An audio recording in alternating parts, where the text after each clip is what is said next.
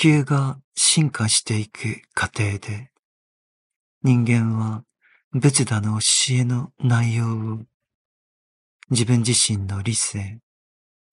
自分自身の魂が語るものとして次第に認識するようになるでしょう。しかし、仏陀が最初に純粋な知識という形で表現したものを、すべての人間が自分の魂から生み出せるほど成熟するまでには、長い年月が必要となるでしょう。なぜなら、後の時代にある能力を発達させることは、人間の魂の奥底から初めてそれを生み出すことと同じではないからです。今日では子供でさえ論理の原理を理解し論理的思考を展開することができます。論理的思考は現在では人間の持つ一般的な能力の一つであり、人間自身の内的な性質から発達したものです。しかし、この能力が人間の魂から最初に生まれたのは、ギリシャの偉大な思想家アリストテレスでした。魂から初めて何かを生み出すことと人間の中ですでに一定期間発達した後にそれを生み出すことには違いがあるのです。仏陀の人間に対するメッセージは最も偉大な教えの一つであり長い長い時代にわたってそうあり続けるでしょう。それゆえ、この教えが初めて人間の中で生きた力となるためには、菩薩の魂、つまりこのような最高の悟りを開いた者の魂が必要だったのです。最高度の悟りを開いた魂だけが人類の普遍的な財産となるもの、すなわち慈悲と愛という崇高な教えを誕生させることができるのです。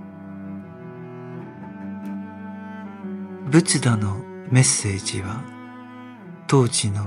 人類、特に仏陀の祖国の人々にとって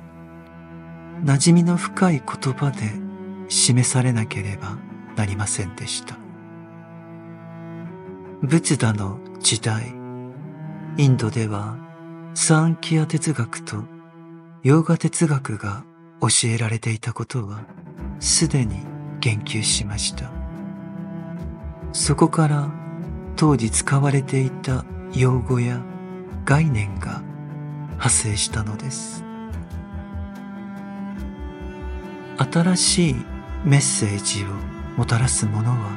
必ず最新の用語を使用しなければなりません仏陀もまた同じ時代の人々に馴染みのある概念で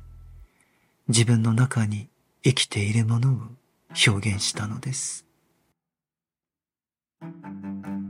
確かに別だは、それらの概念を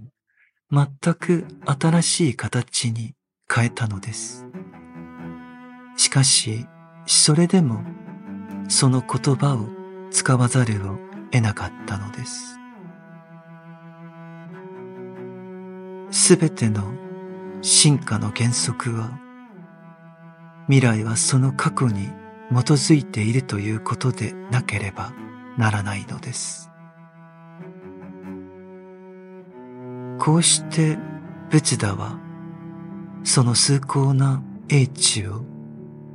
当時のインドの教えとして慣習的であった表現に浸透させたのです。私たちは今、仏陀が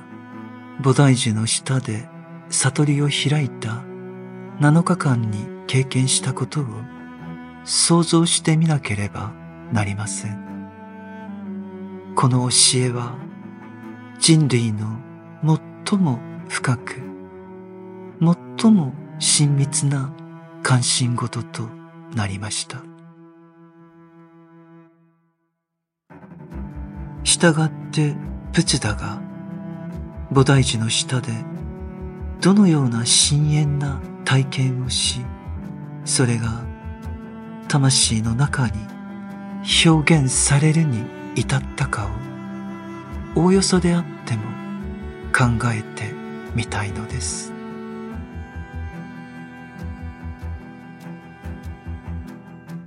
仏陀は太古の昔、多くの人間がぼんやりとした投資能力を持っていた時代があり、さらに遠い昔には、すべての人がそうであったと言ったかもしれません。ぼんやりとした投資ができる、あるいは投資ができるとはどういう意味でしょうか投資能力があるということは、エーテル体の器官を使用できることを意味しています。人間がアストラル体の器官だけを使うことができるとき、確かに内面的に深遠な神秘を感じたり、経験したりすることはできるのですが、実際にビジョンを得ることはありえないのです。アストラル体で経験したことがエーテル体に印象を与えるまで投資は生じないのです。古いおぼろげな投資能力でさえも、古代の人類が肉体に完全に移行していなかったエーテル体の中に、まだ使用することが可能な期間があったという、その事実に由来しているのです。では、時間の流れの中で、私たち人類が失ったものは何であったのでしょうか？私たち人類はエーテル体の器官を使う能力を失ったのです。thank you